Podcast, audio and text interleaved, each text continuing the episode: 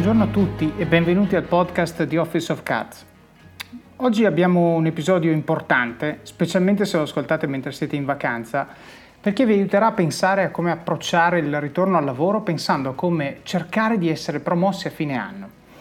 Le aziende, le grandi aziende soprattutto, hanno cicli di performance review annuali, quindi la vostra performance viene valutata su, su un anno, tipicamente solare, e quindi a dicembre spesso e volentieri ci troviamo a fare delle riflessioni insieme con il nostro capo su che cosa ha funzionato, che cosa non ha funzionato, se abbiamo raggiunto gli obiettivi oppure no. È importante, secondo me, eh, il Q4, diciamo il, terzo, il quarto trimestre o terzo quadrimestre, se vogliamo includere anche settembre, perché nonostante molte nelle grandi aziende le risorse umane ci dicono state attenti al recency bias, quindi state attenti al fatto che eh, la performance degli ultimi quattro mesi non è rappresentativa della performance dell'intero anno, quindi sostanzialmente non bisogna dare troppo peso agli ultimi quattro mesi. Fatto sta che nella mente delle persone ciò che è più recente è più fresco, è più vivido rispetto a ciò che magari avete fatto a gennaio. Quindi impostare i vostri prossimi quattro mesi nel modo giusto, se pensate sia ora di chiedere una promozione o un, o un aumento, è assolutamente la cosa giusta da fare. Una promozione un aumento è una cosa assolutamente raggiungibile, ma non è una cosa che si ottiene perché fate un meeting col vostro capo in cui gli dite voglio una promozione, voglio un aumento. Questo tipicamente non succede lo vedremo bene nell'episodio. Il suggerimento è preparare il terreno. Ora, prima di entrare nel vivo di questo episodio in cui eh, racchiudo la mia esperienza, quello che ho imparato, diciamo, errori e successi eh, di questo tipo di discussioni con i miei capi, come sempre vi chiedo aiuto a passare parola su questo podcast. Seguite il blog eh, it.officeofcards.com, seguite i canali social Instagram, Facebook, Twitter, LinkedIn, sempre at Office of Cards Comprate, leggete e recensite il libro, questo è veramente importantissimo, eh, il libro racchiude molta più profondità, molte più riflessioni e diversi esempi sulle cose di cui parliamo applicate alla mia, alla mia esperienza personale. E poi per quanto riguarda il podcast iscrivetevi eh, su, su, iTunes, su Spotify, su Stitcher e recensitelo. Eh, questo è molto importante perché mi date un feedback sul fatto che il podcast va bene, vi piace, lo sto facendo bene magari anche suggerimenti se ci sono cose che vorreste fatte affrontate in maniera diversa. A tal proposito voglio leggere una recensione eh, che è arrivata una decina di giorni fa da Lazzari96 e dice una persona di spessore, il titolo, eh, già lì, grazie, veramente grazie. Quando ascolto il podcast il tempo vola, i vari argomenti vengono trattati in maniera chiara e precisa. Davide, durante le interviste o nella recensione di un libro, riesce ogni volta a farmi riflettere sia in ambito professionale che personale e di conseguenza sento di fare progressi. Grazie Davide, continua così. Qui Lazzari96 tocca un punto che per me è quello più importante di tutti. Io non ho la pretesa di insegnare niente a nessuno, ma ho la speranza di insegnare, di mostrare l'importanza delle riflessioni. Questo è. Io voglio semplicemente condividere il mio punto di vista non perché dovete pensarla come me, ma perché vedendo che le cose che ci circondano possono essere viste da punti di vista diversi, anche voi potete trovare il vostro punto di vista e quindi sviluppare una coscienza critica che vi permette di, invece che sopravvivere e fare cose passivamente, senza pensiero, senza un motivo, senza una direzione, pensare al contributo che ciò che fate, ciò che dite, le persone con cui spendete il vostro tempo possono avere per raggiungere il vostro obiettivo, quale che sia. Quindi eh, grazie Lazzari76 e eh, sono contentissimo che, eh, di riuscire col podcast a farti riflettere sia in ambito professionale che personale. Grazie, grazie di nuovo. Se qualcuno si chiede perché io faccio questo podcast, ecco la risposta. Tante più recensioni così ho, tanto più so che sto andando nella direzione giusta e quindi sono contento. Che dire, entriamo nel vivo dell'episodio eh, con questo appunto disamina su come chiedere una promozione o un, o un aumento e soprattutto eh, perché. Buon ascolto! Eccoci qui. Allora, innanzitutto promozioni e aumenti. Perché è importante farlo? No? È chiaro, intuitivo. No? Eh, voglio essere promosso, quindi un ruolo di più responsabilità, di maggiore responsabilità e probabilmente anche un aumento di stipendio che mi consente di comprare più cose, fare una vita più serena, eccetera, eccetera. Ma guardiamo un esempio concreto. Allora, il, il, punto vero della promozione e soprattutto quando è legato a un aumento, adesso io durante il podcast parlerò di promozione e aumento, in realtà molte delle cose che affronto si applicano allo stesso modo su tutte le cose di valore che voi volete conseguire nella vostra vita dopo una discussione con qualcuno. Pensate anche per esempio a una discussione che porta al dove volete andare in vacanza con il vostro compagno o la vostra compagna Pensate a una discussione sul, eh, magari eh, non volete discutere una promozione o un aumento, ma volete discutere una relocation. Volete per esempio che il vostro capo vi mandi eh, per qualche mese in qualche paese in cui volete andare. O comunque tutte le cose, anche un mutuo in banca, volete ottenere un mutuo in banca. Bene, tutte queste negoziazioni, queste discussioni si basano sostanzialmente su un lavoro preparatorio, non eh, su un meeting di un'ora in cui pensate di aver raccontato la storia migliore possibile per ottenere quello che pensate di meritare. E anche questo è un altro punto di vista molto importante. C'è una bella differenza tra quello che pensate di meritare e quello che gli altri pensano meritiate.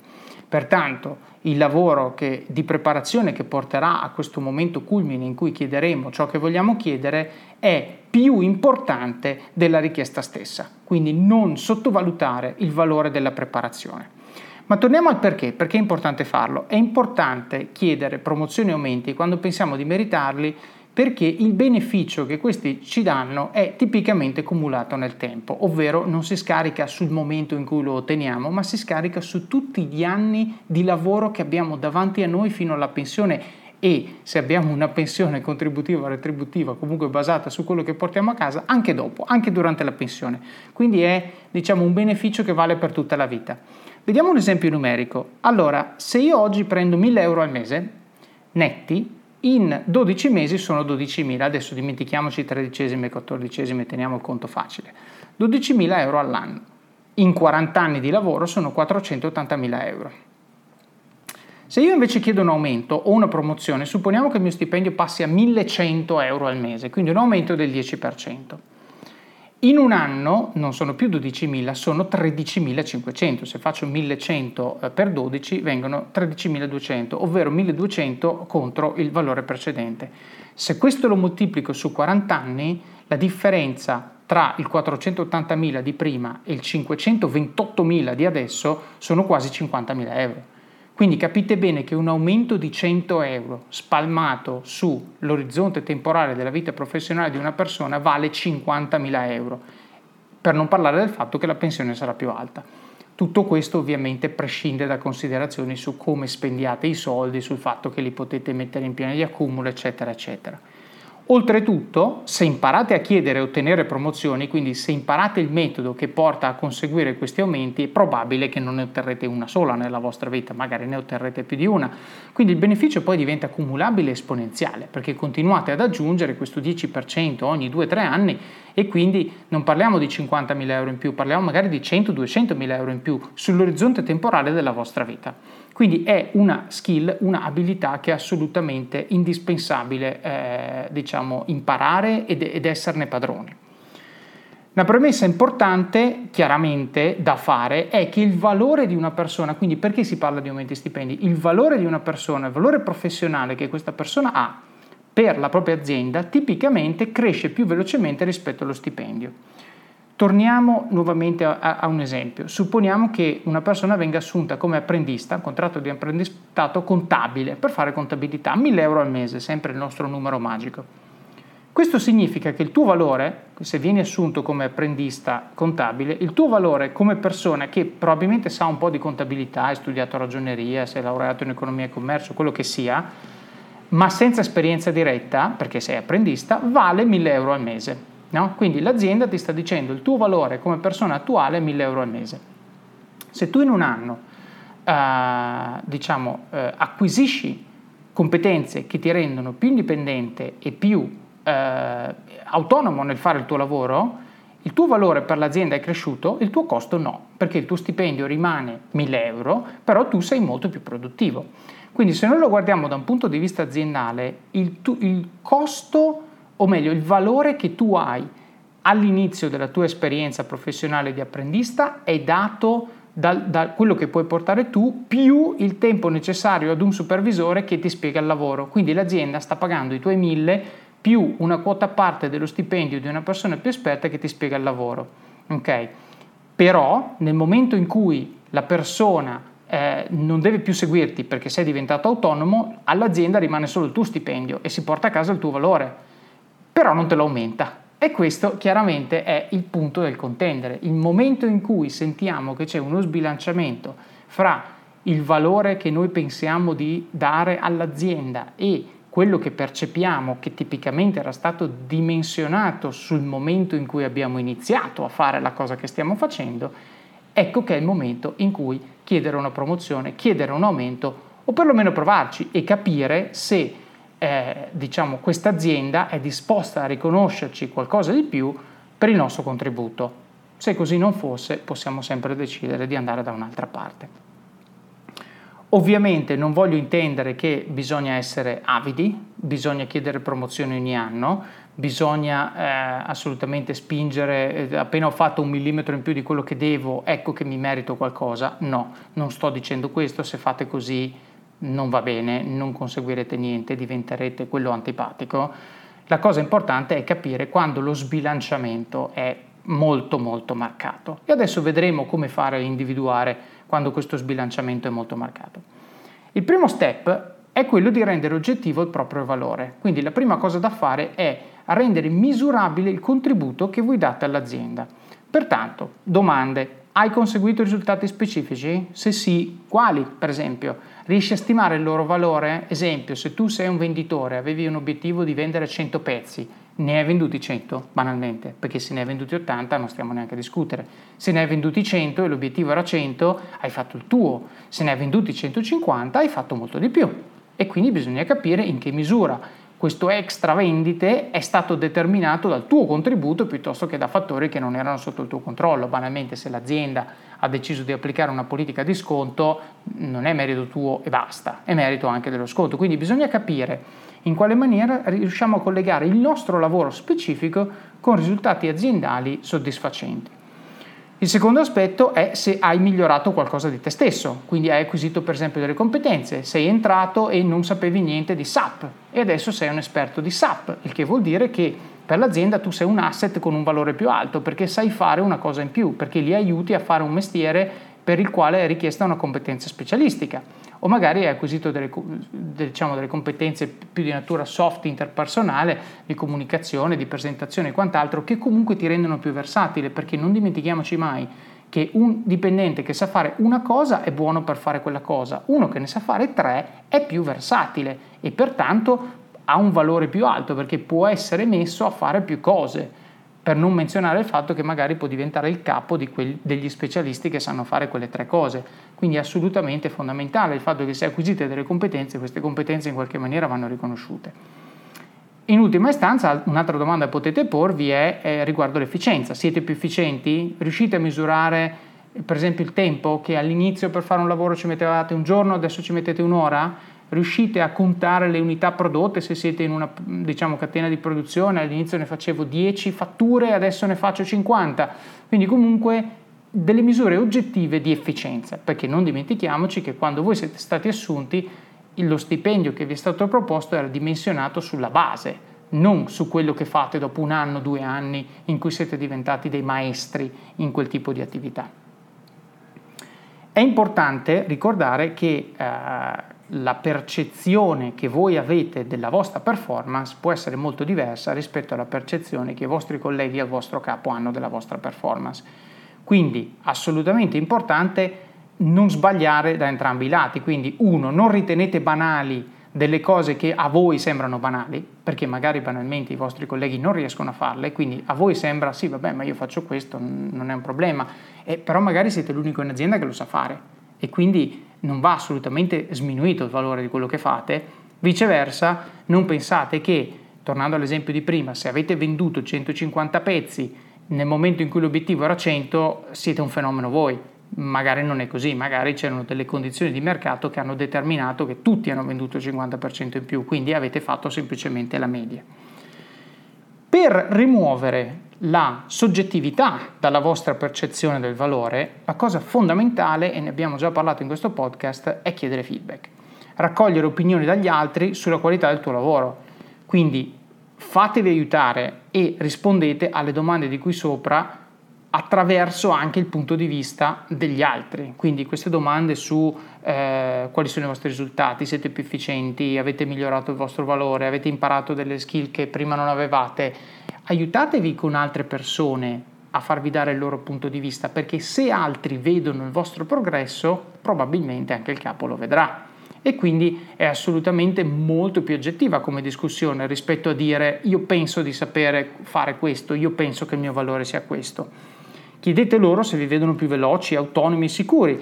Chiedete loro se vedono progressi. Questo è molto molto importante e soprattutto chiedete aiuto su cosa fare per essere ancora migliore. Questo l'abbiamo già visto, li porta dalla vostra parte, li rende più partecipi del vostro successo e questo è molto importante perché una delle cose che il capo valuta nel momento in cui deve decidere se promuovere o meno una persona è ma gli altri come la prenderanno?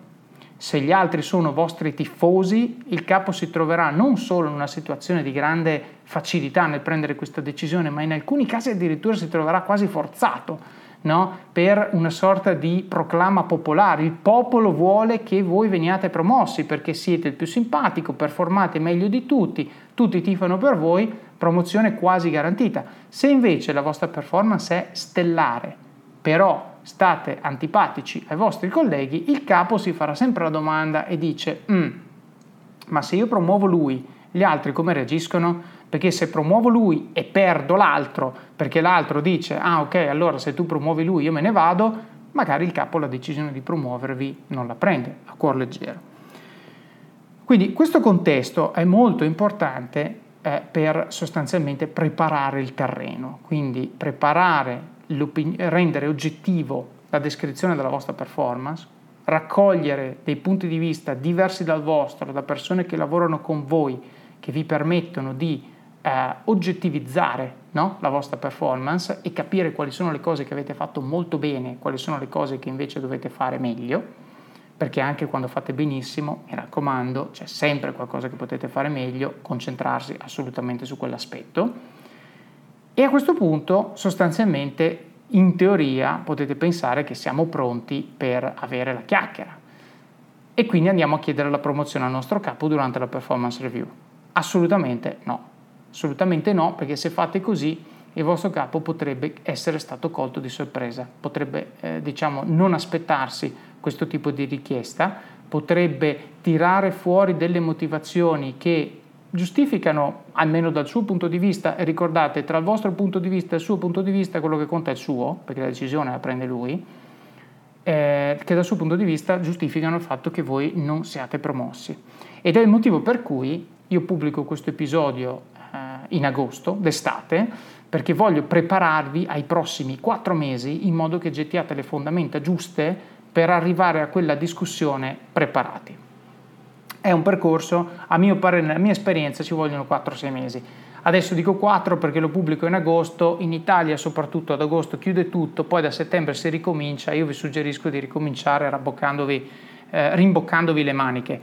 Però in generale le aziende hanno dei percorsi, eh, dei processi di valutazione della performance che sono o trimestrali ogni tre mesi o due volte l'anno ogni sei o una volta l'anno cercate sempre di ragionare nell'ottica che è relativa alla situazione in cui vi trovate, ovviamente. Però 4-6 mesi secondo me è il tempo giusto. Questa regola dei 4-6 mesi, a mio parere, si applica anche ad altri ambiti. Come dicevo, le tecniche che sto condividendo con voi non valgono solo per aumenti e promozioni, ma per un sacco di altre cose, anche banalmente per la prossima vacanza in cui volete andare. Quindi pensate sempre è un, non è una chiacchierata di un'ora che risolve un problema in cui c'è eh, spazio per controversie.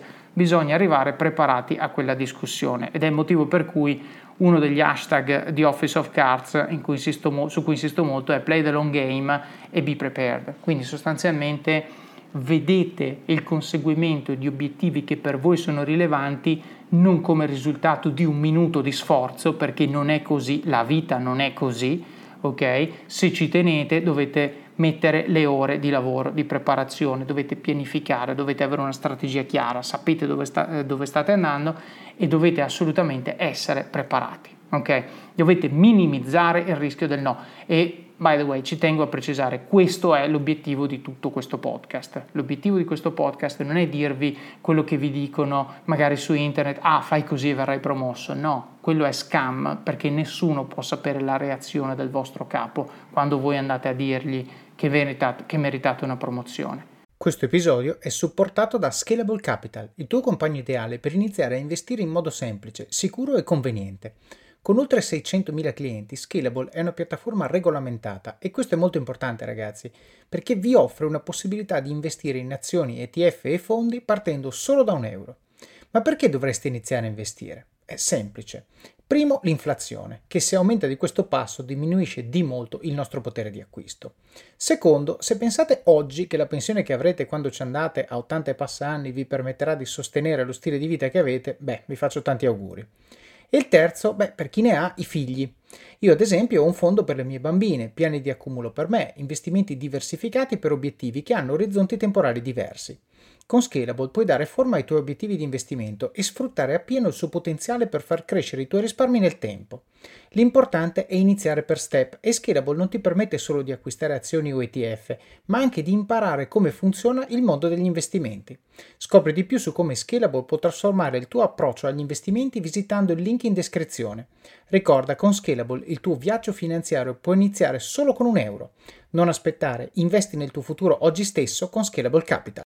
Quello che vi dico io è con questo approccio state riducendo, forse addirittura al minimo, forse no, però comunque lo riducete, il rischio che vi venga detto di no. Ok? Alla fine è un gioco probabilistico. Se riducete il rischio, le probabilità che vada, il rischio del no, le probabilità che vada a buon fine sono alte. La cosa poi importante è quando arrivate a quella discussione e vi, vi viene detto no, questo è un problema che può avere anche del, diciamo, degli strali poi nel seguito perché chiaramente uscite arrabbiati, avete il muso, magari poi performate poco o magari rispondete male al vostro capo e dite qualcosa che non volete dire, eccetera, eccetera, può nascere della frizione in, nel rapporto e quindi che poi può portare a una separazione che magari non volevate, eh, non volevate assolutamente, eh, alla quale non volevate arrivare. Quindi è molto molto importante che quando arrivate a fare quella domanda il rischio del no sia minimo e che abbiate un piano nel caso in cui vi venga detto di no e adesso lo vedremo. Pertanto, abbiamo detto che l'approccio giusto è quello di distribuire lo sforzo per ottenere la promozione o l'aumento di stipendio nei mesi precedenti. Allora, la prima cosa da fare è essere sicuri che la vostra performance sia top, ok? Nei sei mesi precedenti. Quindi abbiamo detto che c'è recency bias, ovviamente il mio suggerimento è quello di essere sempre al top però se adesso il 2019, se la prima metà del 2019 l'avete fatta ok, ma non al top, sicuramente partiamo dal performare al top nella seconda metà del 2019.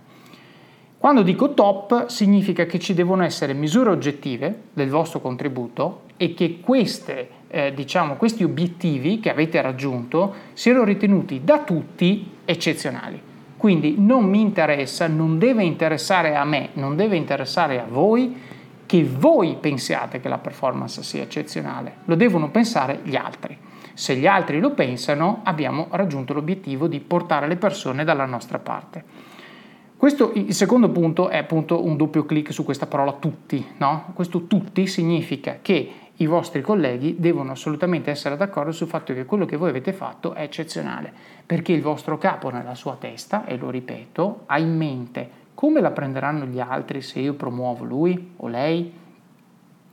E questo è assolutamente fondamentale, perché quando voi sarete capo avrete esattamente lo stesso problema. Peraltro, parentesi per manager, se pensate di promuovere uno che è stato bravissimo, ma questa decisione sarà presa male dagli altri, non dico di non farlo, ma pensateci molto bene, pensate alle conseguenze e probabilmente se adesso arriva settembre e pensate che alla fine dell'anno volete promuovere quella persona che sta facendo molto bene ma che non è molto popolare con i suoi colleghi, mio suggerimento personale, prendetelo da parte, o prendetela ovviamente, eh, fate una chiacchierata e cercate di essere molto aperti e dire guarda stai facendo molto bene e per quanto mi riguarda secondo me sei su un percorso che può portarti alla promozione. Tuttavia non ho intenzione di promuoverti se non porti più persone dalla tua parte e dovete essere specifici negli esempi, dire guarda hai risposto male a Tizio durante il meeting e lui è venuto da me a dirmelo, quindi vai assolutamente a risolvere quel rapporto,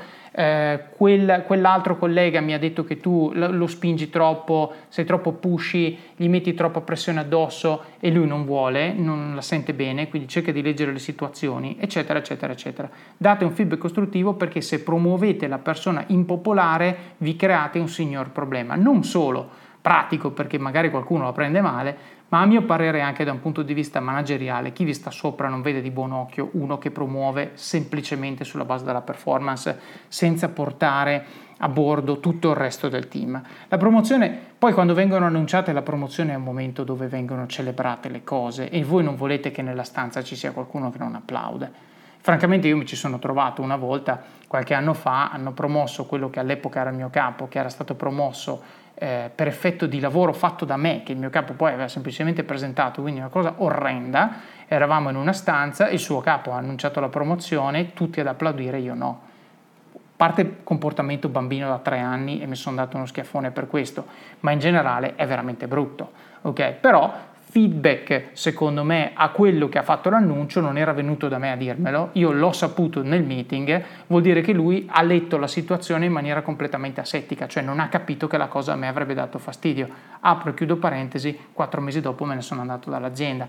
Quindi è molto molto importante, secondo me, riflettere da manager su qual è l'impatto sulle persone di valore all'interno di un team se io ne promuovo una e gli altri ovviamente no e quindi come la prenderanno? No? Non fatevi trovare impreparati da questo. Il terzo punto, quindi abbiamo detto essere sicuri che la performance sia top, eh, essere sicuri che tutti siano d'accordo il terzo punto è legato alla gestione dell'aspettativa, cioè top è un concetto relativo, è un concetto relativo che riguarda quelle che sono le aspettative che il mio capo, la mia azienda hanno da me, quello che è il mio ruolo, il mio contributo, il mio ambito di, di operazione all'interno di un'azienda. Quindi devo cercare di all'inizio del periodo di osservazione, non alla fine. Quindi adesso, quando tornate dalle vostre vacanze, parlate col vostro capo e chiedete al vostro capo quali sono le cose che lui si aspetta da voi da qui a dicembre. Chiedetelo adesso, ok?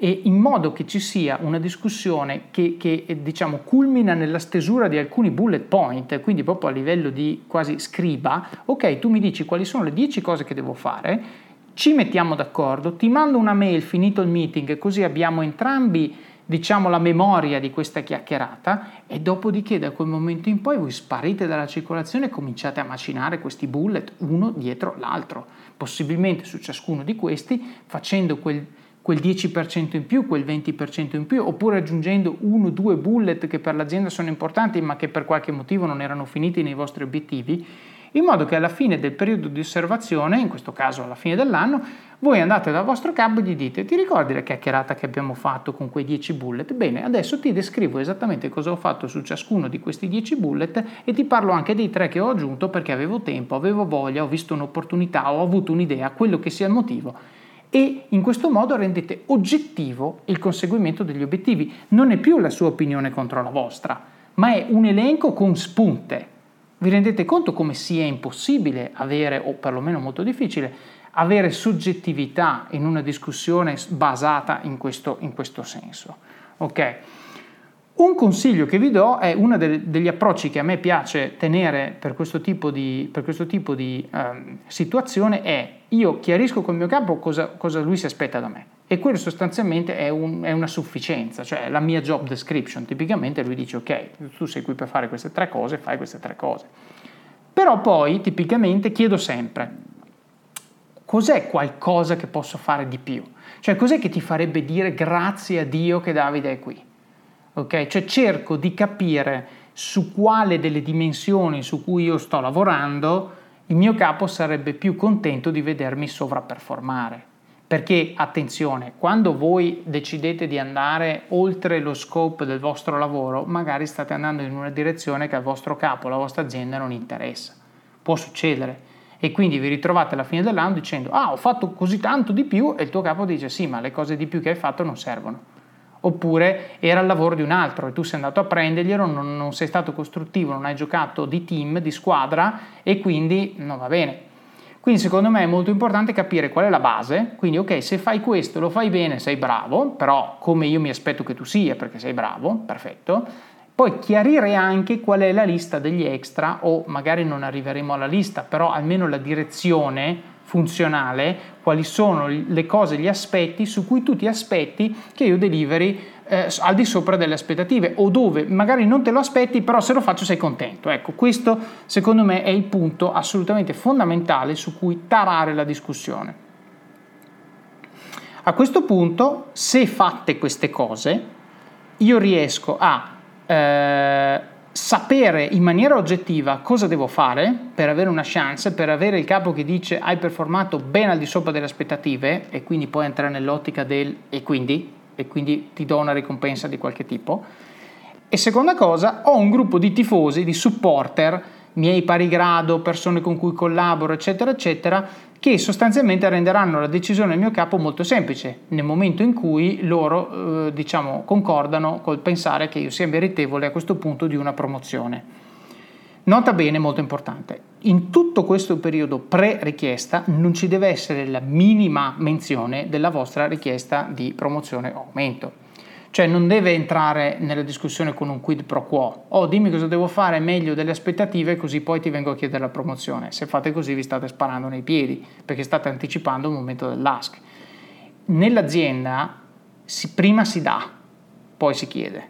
Nella vita prima si dà, poi si chiede non ci sono, mi fermo un attimo e lo ripeto, prima si dà e poi si chiede. Quando qualcuno viene a chiedervi un favore, glielo fate punto. Poi magari un giorno vi servirà un aiuto da questa persona o magari no, chi se ne frega, fategli sto favore se non vi costa tanto. Cercate di seminare, cercate di aiutare le altre persone. Il mondo è un posto migliore se facciamo così e vi create una legacy un, un, diciamo, un circondato di persone che vi vogliono bene perché li aiutate.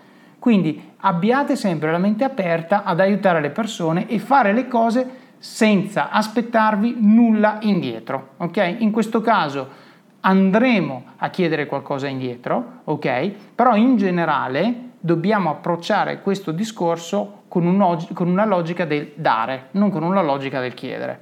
Quindi questo molto molto importante.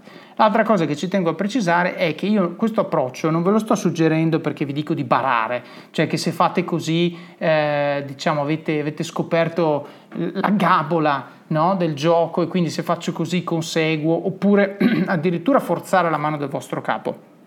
Io sto su- semplicemente suggerendo un metodo per sfruttare la natura transazionale del rapporto di lavoro tu dai tempo, no? ciascuno di noi dà il nostro tempo, i nostri sforzi per conseguire determinati risultati e l'azienda ci dà dei soldi, ci dà delle promozioni, ci dà delle gratifiche in qualche misura relativamente a ciò che noi eh, vogliamo e a ciò che sostanzialmente ci rende contenti. Pertanto eh, questo approccio ha un semplice obiettivo, quello di garantire oggettività e trasparenza in tutto questo processo.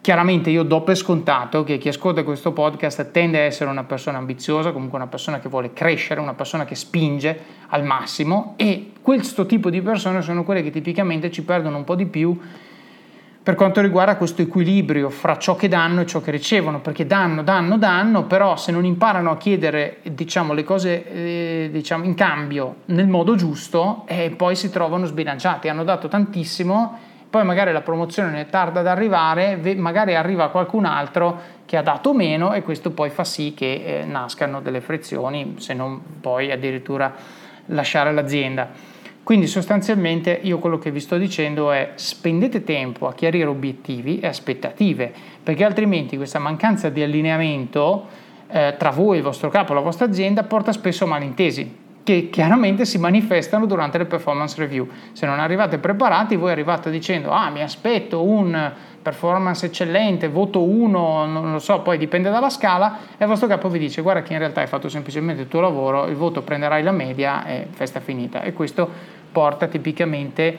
a eh, diciamo frizione, poi astio e, cose negative. Però tutto questo nasce dal fatto che le aspettative non erano chiare all'inizio. Morale, assolutamente cercate di chiarire le aspettative all'inizio ed essere oggettivi e cercate di legare le vostre performance quanto più possibile a delle metriche misurabili che non siano soggettive. Però anche lì se la lego a metriche oggettive cerco di muovere le metriche oggettive, se non riesco a legarla a metriche oggettive cerco almeno di portare dalla mia parte quanti più colleghi, colleghi possibile. Quindi lato oggettivo sono coperto, lato soggettivo sono coperto. Capite come stiamo cercando di muovere tutti i carro armatini sul nostro, sulla nostra tabellone di risico per sostanzialmente rendere così facile, così ovvio, così naturale al nostro capo promuoverci che una, cioè che quando andate a fare la performance review andate con la bottiglia di vino direttamente pronta a stapparla, perché è facile, no? Perché è naturale, non è un momento dove chiedo e non so cosa mi viene detto, è un momento in cui entrate convinti, perché avete fatto tutto ciò che oggettivamente poteva essere fatto per poi la vita ci riserva delle sorprese, certe volte avete fatto tutto e va comunque male, però alla fine parleremo anche di cosa fare in quel contesto. Altra cosa che ci tengo a chiarire è l'atteggiamento. Quando voi vi focalizzate su performare al top, occhio perché tipicamente apparite arroganti. E questo è una cosa su cui eh, diciamo di cui ne so qualcosa. O perlomeno venite percepiti tali, cioè magari siete arroganti o magari no, però quando uno è in transagonistica e vuole raggiungere assolutamente l'obiettivo, spesso succede che gli altri lo percepiscono come arrogante, che percepiscono la sua ambizione come negativa, che quindi poi devono lavorare tutti di più, insomma non va bene cercate sempre di non far sì che la performance al top arrivi alle spese eh, del vostro rapporto con i vostri colleghi. È un gioco di squadra, bisogna assolutamente portarsi i team dietro, bisogna che le nostre persone, che le persone che ci stanno intorno siano dalla nostra parte, questo è assolutamente fondamentale. E cercate sempre di aderire quanto più possibile a quelli che sono magari i values o la mission dell'azienda cioè se l'azienda per esempio eh, dice che valuta la trasparenza piuttosto che l'imprenditorialità, piuttosto che l'onestà intellettuale, piuttosto che il teamwork, ecco, fa, se sono scritti nei values, questo vi aiuta molto perché nel momento in cui andate a fare la performance review, tanto più riuscite ad avere esempi concreti di come voi incarniate quei valori, tanto meglio. Cioè, ripeto, qui l'obiettivo è togliere possibili bandierine rosse sulla vostra performance. Leggevo recentemente un articolo di un'azienda che si chiama Atlassian che ha creato una policy per eh, evitare eh, di dare ricompense a quello che viene definito il brilliant jerk. Brilliant jerk significa una persona brillante, bravissimo, però intrattabile. Adesso jerk magari vuol dire anche parolacce, però diciamo intrattabile, persona rude, maleducata, che però essendo un genio eh, faceva carriera, soprattutto nel mondo della, della technology. Ecco, loro hanno creato una policy proprio per evitare che il brilliant jerk vada da qualche parte, cioè vada da nessuna parte, devi correggere anche l'aspetto comportamentale. Quindi, quando dico performare al top, mi raccomando, siate intelligenti, significa performance oggettive e significa anche eh, comportamenti. Il come è importante tanto quanto il cosa e questo è molto importante. Dopodiché arriviamo al momento della negoziazione. A questo punto sappiamo cosa dovevamo fare, abbiamo la lista, abbiamo spuntato tutto, abbiamo il supporto di altre persone, perfetto, non ci resta che raccontare la nostra performance al capo. Il mio suggerimento qui, prima della performance review, quindi nelle due o tre settimane prima, è quello di scrivere. Cercate di scrivere, cioè tornate proprio all'elenco dei bullet di cui abbiamo parlato prima e scrivete che cosa avete fatto su ciascuna di quelle dimensioni. Se avete preparato bene il terreno, avete un documento di fatto già fatto con tutti i bullet che il capo vi aveva dato all'inizio del periodo, con scritto che cosa dovevate fare per essere al top, quindi quali erano le 5 cose da fare per fare bene il vostro lavoro, le 3 in più che se le aveste fatte sarebbe stato assolutamente spettacolare e a questo punto voi mettete freccettina e gli esempi in cui avete fatto la cosa A, B o C. Per esempio, consegnare il progetto X entro dicembre, due punti consegnato a novembre con feedback da A, B e C molto positivo e riportate l'elenco del feedback. Quindi siete andati dalle persone che hanno ricevuto questo progetto e avete chiesto cosa ne pensi di questo progetto, cosa avresti fatto meglio, peggio. Raccogliete queste opinioni e le mettete nella vostra performance review in questo documento. Oppure un'altra cosa potrebbe essere vendere 300 pezzi e voi scrivete venduto 500 pezzi perché A, B, C, condizioni di mercato sfruttate, visto l'opportunità su quel paese, visto l'opportunità su quel cliente, eccetera, eccetera. Cioè non dire ho venduto punto, ma far vedere anche che c'è stata una riflessione. Dopodiché, un altro esempio potrebbe essere abbassare il costo di produzione da 3 euro a 2,50 euro per pezzo e voi dite bene, adesso è a 2.3. Perché 2.3? Perché ho capito questo, questo, ho lavorato col team, ho chiesto aiuto a Tizio, Caio, ho coinvolto quel project manager, eccetera, e adesso come risultato siamo dove siamo quindi, ripeto, io sto parlando di comportamenti che sono meravigliosi perché voi lavorate col team, vedete opportunità, le cogliete, però lo storytelling, il come voi presentate il vostro caso è importante tanto quanto quello che avete fatto. Se fate un lavoro scarso nella presentazione, rischiate di compromettere un lavoro ottimo fatto sul campo per 6 mesi, 12 mesi, solo perché non avete preparato bene questo momento di confronto. Quindi Molto importante è riportare ogni volta che c'è una metrica, riportare dove siete su quella metrica, quindi pezzi venduti, ho venduto di più, costi li ho battuti, eccetera, eccetera, e poi, sempre come dicevo prima, fare riferimento ai comportamenti che l'azienda propone come modelli. Scrivere, a mio parere, io proprio lo scrivo, io uso Evernote e eh, scrivo tutto, aiuta a chiarirsi le idee, aiuta molto perché sostanzialmente vi prepara la chiacchierata. Il suggerimento che vi do è non farlo il giorno prima Dovete farlo, a mio parere, il consiglio vi do, come lo faccio io personalmente, io lo faccio ogni settimana. Alla fine di ogni settimana, venerdì pomeriggio, tipicamente quando mi preparo per la settimana dopo, cerco di spendere una mezz'ora più o meno a scrivere le cose che ho conseguito in quella settimana.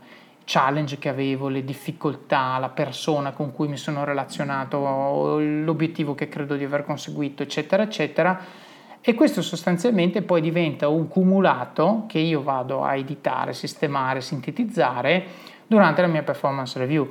Questo mi dà un vantaggio enorme sul mio capo perché tipicamente il mio capo non lo fa e quindi il mio capo tenderà ad avere una memoria molto fresca degli avvenimenti degli ultimi due o tre mesi, ma non si ricorderà assolutamente cosa ho fatto in gennaio.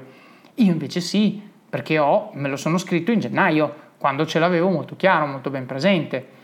Vacanze in Sicilia o in Sardegna. Con i traghetti GNV viaggi in relax, porti tutto quello che vuoi e ottieni super vantaggi. Col nuovo programma Fedeltà MyGNV accumuli punti viaggiando, ricevi un cashback del 20% e tanti sconti a bordo. Non c'è modo più conveniente per andare in vacanza. Scopri i dettagli su gnv.it. Quindi sostanzialmente il consiglio che vi do è spalmate lo sforzo di scrivere la vostra performance review. Ragazzi, la performance review è quello che vi consente di fare carriera nelle aziende. Pertanto, se ci spendete una o due ore all'anno prima del meeting, vuol dire che non vi interessa. Se vi interessa, ci spendete mezz'ora a settimana, tutte le settimane, e poi quando arriva il momento di, diciamo, quadrare il tutto e ottenere e chiedere ciò che meritate, siete stra preparati. Questa è una misura di quanto ci tenete, ok? Quindi, tra l'altro, personalmente poi ognuno è fatto in modo diverso, ma se io spendo 3-4 ore il giorno prima del meeting, dopo un po' perdo il focus, mi dimentico, anch'io non mi ricordo bene cosa ho fatto molti mesi prima, eccetera, eccetera, è, è ovvio che performerò peggio che non se invece mi preparassi in maniera capillare come faccio. Quindi il mio consiglio è se ci tenete, la misura in cui ci tenete è data dall'impegno cui, eh, che, che, diciamo, che, che mettete nel preparare questo tipo di, performance. Eh, l'ultimo step che vi consiglio è quello di fare pratica, no? Quindi, come ho detto prima, qui stiamo minimizzando le chance che vada male, ma non le stiamo azzerando. C'è sempre la probabilità che vada male. Pertanto dobbiamo prepararci a quell'evenienza. Quindi il mio suggerimento, come io in Office of Cards dico, costruitevi un board of directors, costruitevi un consiglio di amministrazione, abbiate una cerchia di persone fidate che conoscono il vostro contesto, conoscono voi e soprattutto che vi vogliono bene, che vogliono vedervi vincere, che capiscono il vostro mondo e che vi aiutano ad avere una visione più oggettiva di voi stessi perché vi vedono da fuori, ok? Usate queste persone per fare pratica. Quindi eh, praticate scenari, allora, lo scenario migliore è io entro, parlo della mia performance review, faccio vedere i risultati, faccio vedere i comportamenti, faccio presente, porto il feedback degli altri, tutti contenti, il mio capo dice hai ragione, ti promuovo, fine. Però ci sono anche scenari più complessi in cui il capo magari è arrabbiato, chiuso, ostile, il capo non è d'accordo, per qualsiasi motivo. Praticatelo, dovete avere delle risposte, non potete arrivare là e il capo vi dice ma io non sono d'accordo, secondo me hai fatto bene ma non da giustificare una promozione. Cosa dite in quel caso? Non potete fare pratica durante quel meeting, dovete fare pratica prima. Quindi è assolutamente molto importante fare pratica prima, in modo che quando succede, se succede, Siete preparati? Un'altra cosa potrebbe essere che il capo vi spara la cifra, vi dice va bene, ti meriti un aumento, cosa ti aspetti? Oppure magari vi dice ok, però difficilmente riesco a darti promozione o aumento. Se dovessi scegliere una, quale sceglieresti? Siate preparati. Quando entrate in una negoziazione dovete sapere che cosa volete, qual è la vostra prima, il primo desiderata della negoziazione, la prima cosa che volete, la seconda, la terza, eccetera, eccetera. Non scopritelo durante il meeting. E poi, ovviamente, eh, il terzo aspetto è che il capo potrebbe essere giocare alla carta del sono d'accordo con te, te lo meriti, ma non posso. Per motivi è l'economia, è il resto dell'azienda, sai i principi di equità interna, sei qui solo da un anno, bla bla bla. Ci possono essere mille motivi per cui il capo gioca la carta simpatico, d'accordo con voi, ma non posso farlo, quindi cercando di spostare il problema sul tavolo di qualcun altro. Preparatevi, non voglio dire che riuscirete a convincerlo perché magari questi motivi sono anche validi, ma dovete avere una risposta. Perché se voi entrate in quel meeting convinti di meritare una promozione e magari siete in azienda da nove mesi e non vi aspettate che il capo tiri fuori il tema sul fatto che siete lì da nove mesi, avete sbagliato voi nella preparazione, cioè è sbagliato aspettarsi successo in questa discussione se non avete un piano per eh, parlare di quel tema, perché quel tema verrà fuori Adesso ho parlato di un tema ovvio, ma ce ne possono essere anche tanti altri. Voi dovete pensare a quali sono le cose che il capo potrebbe dire essere problemi oggettivi o percepiti tali da lui eh, che si frappongono fra voi e la promozione o l'aumento che voi, che voi volete. Dopodiché, nella vostra pratica che fate con i vostri amici, molto importante eh, chiedere loro feedback su quanto siete convincenti, cioè banalmente se vi darebbero l'aumento loro oppure no, cercando però ovviamente di ragionare in maniera distaccata, non da vostro amico, e darvi dei feedback su, eh, sul vostro linguaggio del corpo, sul tono di voce, sul fatto che sorridiate oppure no, su, su come muovete le mani, eccetera, eccetera.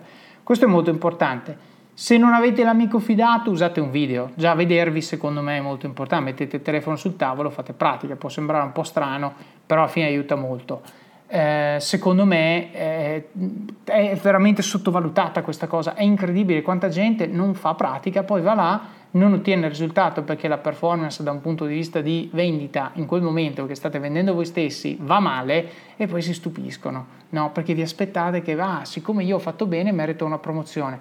Certo, se il mondo fosse giusto sarebbe così, ma il mondo non è giusto, pertanto voi dovete fare tutto ciò che potete per portare la persona a inevitabilmente dire sono d'accordo con te, ti meriti la promozione. Questo è l'obiettivo di tutta questa chiacchierata. Alla fine io quello che dico è dovete essere aperti, positivi, motivati, assolutamente non arroganti. Tuttavia può essere benissimo che alla fine vi venga detto di no. Quindi questo è un gioco di probabilità, stiamo cercando di ridurle, però non riusciamo mai ad azzerarle. Cosa succede se ci viene detto di no? Beh, allora, da un lato può essere che ci venga detto quello che in inglese si chiama hard no, quindi c'è sostanzialmente un disallineamento di base tra noi e il capo, e il capo non si spreca neanche di dirci perché, dice no, non sono d'accordo, punto. Quindi dimostrando una chiusura incredibile rispetto a tutto il lavoro che avete fatto, e, beh, sta a voi a quel punto. Eh, qui è ovvio che se avendo creato un contesto di performance al di sopra delle attese, persone attorno a voi che sono convinte e meritate la promozione, il capo vi dice no e non succederà, smetti di chiedere, beh, potete continuare a portare pazienza oppure banalmente potete andarvene dall'azienda. Una cosa che io consiglio è non lasciare la stanza sul no senza motivi, cioè cercare sempre di essere costruttivi, dire va bene, non succede, che cosa mi mancava? Quali sono state le cose che avrei dovuto fare che avrebbero reso più semplice la presa di questa decisione? Quali sono gli obiettivi che non ho conseguito, che quindi giustificano il fatto che io non sia promosso Cosa devo fare di più nei prossimi sei mesi per essere considerato per una promozione? Cercate sempre di oggettivizzare, cioè non dovete parlare di opinioni, dovete parlare di fatti, di cose che se fatte porteranno alla promozione. E poi a questo punto sta a voi, perché nel momento in cui il capo vi dice quali sono le cose da fare, voi potete dire uno, ok, le faccio, do all'azienda altri sei mesi e vedo cosa succede, e poi nel senso ritorniamo in questa discussione e vediamo come va. Oppure possiamo dire, eh ma capo, mi stai chiedendo di fare delle cose per le quali servono delle risorse che non ho, quindi dobbiamo parlare di risorse e a questo punto magari eh, il capo ha in mente che noi facciamo delle cose che di fatto non è possibile fare e questo potrebbe rappresentare un problema. Quindi è importante questa discussione averla. Qui nota bene, stiamo passando dal momento di feedback al momento di preparazione del terreno per i prossimi sei mesi, quindi stiamo veramente entrando in un altro tipo di negoziazione in cui stiamo cercando di capire se le cose che il capo si aspetta da noi sono cose che noi ci sentiamo di poter dare.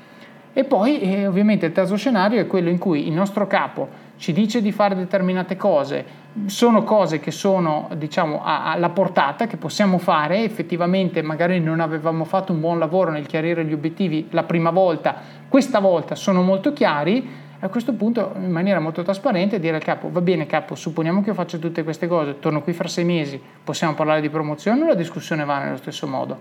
E lì vedete un pochino se il capo dimostra apertura sta a voi dire ok ci sono ci provo lo faccio e vediamo cosa succede oppure banalmente può essere che non crediate al vostro capo e quindi dite vabbè capo ci abbiamo provato, eh, amen, non funziona, a questo punto magari non glielo dite apertamente, però cominciate a guardarvi in giro perché eh, ritenete che la natura transazionale di questo rapporto di lavoro vede uno, uno squilibrio fra quello che voi date e quello che conseguite in cambio. Quindi questo secondo me è molto importante. L'altra cosa che può succedere è molto più soft, quindi non c'è un hard no, c'è un soft no, quindi il capo dice no, non ti posso promuovere.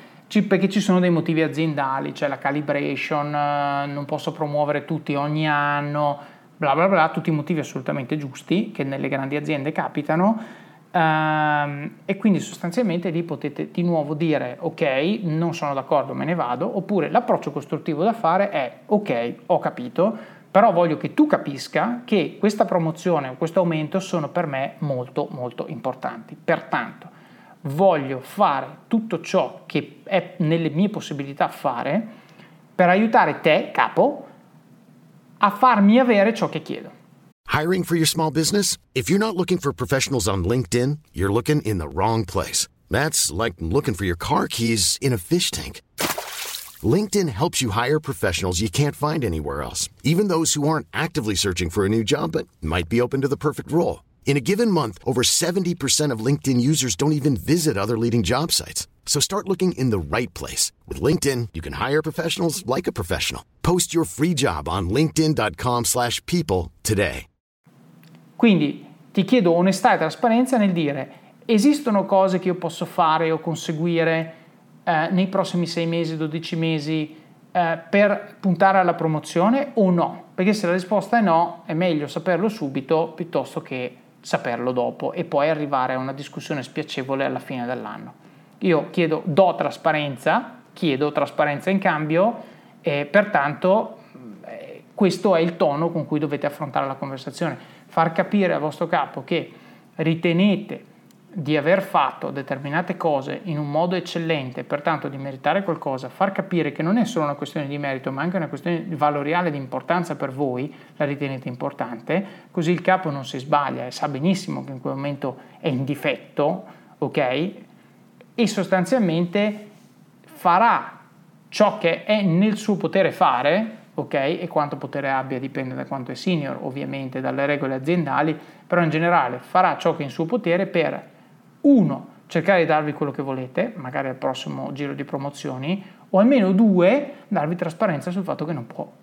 E questo magari vi permette di dire, va bene, allora cosa devo fare? Devo parlare con risorse umane, devo parlare col tuo capo, andiamo insieme, dobbiamo pensare magari a uno spostamento di lavoro, un cambio di ruolo, aumento di responsabilità, cosa devo fare? Cioè io vorrei avere una discussione su una natura transazionale, io voglio dare di più, sono contento di dare di più, ma voglio conseguire di più. E quindi sostanzialmente questa discussione, secondo me, quando viene da me uno nel mio team che mi fa questo tipo di discussione, io lo adoro, perché ho sempre del margine per fargli fare cose in più e avendo fatto, diciamo, diversi anni da manager e quindi sapendo esattamente quali sono le cose che tipicamente mi rendono la vita facile quando devo proporre qualcuno per una promozione rispetto invece a casi dove devo fare un lavoro incredibile per convincere tutti che la persona è meritevole, io quando devo fare un lavoro incredibile tipicamente cerco di non farlo. Prendo il candidato e dico sei mesi prima, guarda, se la promozione è una cosa che per te è importante, dobbiamo fare A, B, C, D, cioè bisogna prenderla per tempo. Quindi passando e chiudendo anche questo episodio sull'aspetto manageriale eh, di questa natura transazionale, sappiate che promuovere qualcuno è una cosa che comunque spende capitale di credibilità che avete all'interno dell'azienda. Se promuovete una persona che tutti ritengono essere meritevole, siete un manager eccezionale. Se promuovete una persona su cui qualcuno ha delle remore, rischiate di crearvi dei problemi. Quindi è molto importante aiutare le proprie persone a essere pronte per affrontare il tema della promozione. Quindi da un lato, se state ascoltando questo podcast pensando di chiedere una promozione voi, avete visto tutto l'iter di cose da fare, ok, per preparare questa, questa chiacchierata. Dall'altro, se siete manager, tutte le cose che vi ho detto si applicano sia a voi stessi quando volete essere promossi, sia alle persone nel vostro team, cercando di fare loro coaching eh, per essere pronti a ottenere quello che meritano per effetto magari del talento che hanno, dell'impegno che mettono, ma semplicemente sono penalizzate per il fatto che eh, nessuno gli ha spiegato sostanzialmente come fare a conseguire questo, questo risultato, questo, questo, premio per ciò che hanno dato. Detto questo, eh, non mi resta che augurarvi buon lavoro, buone riflessioni eh, su, su come fare e impostare i prossimi mesi per arrivare alla promozione e farvi un grossissimo in bocca al lupo sperando che poi magari mettiate un, un, un, tweet oppure un post su Facebook dicendo ah lezione incredibile sono stato promosso per merito di questo episodio del podcast. Grazie mille di nuovo in bocca al lupo.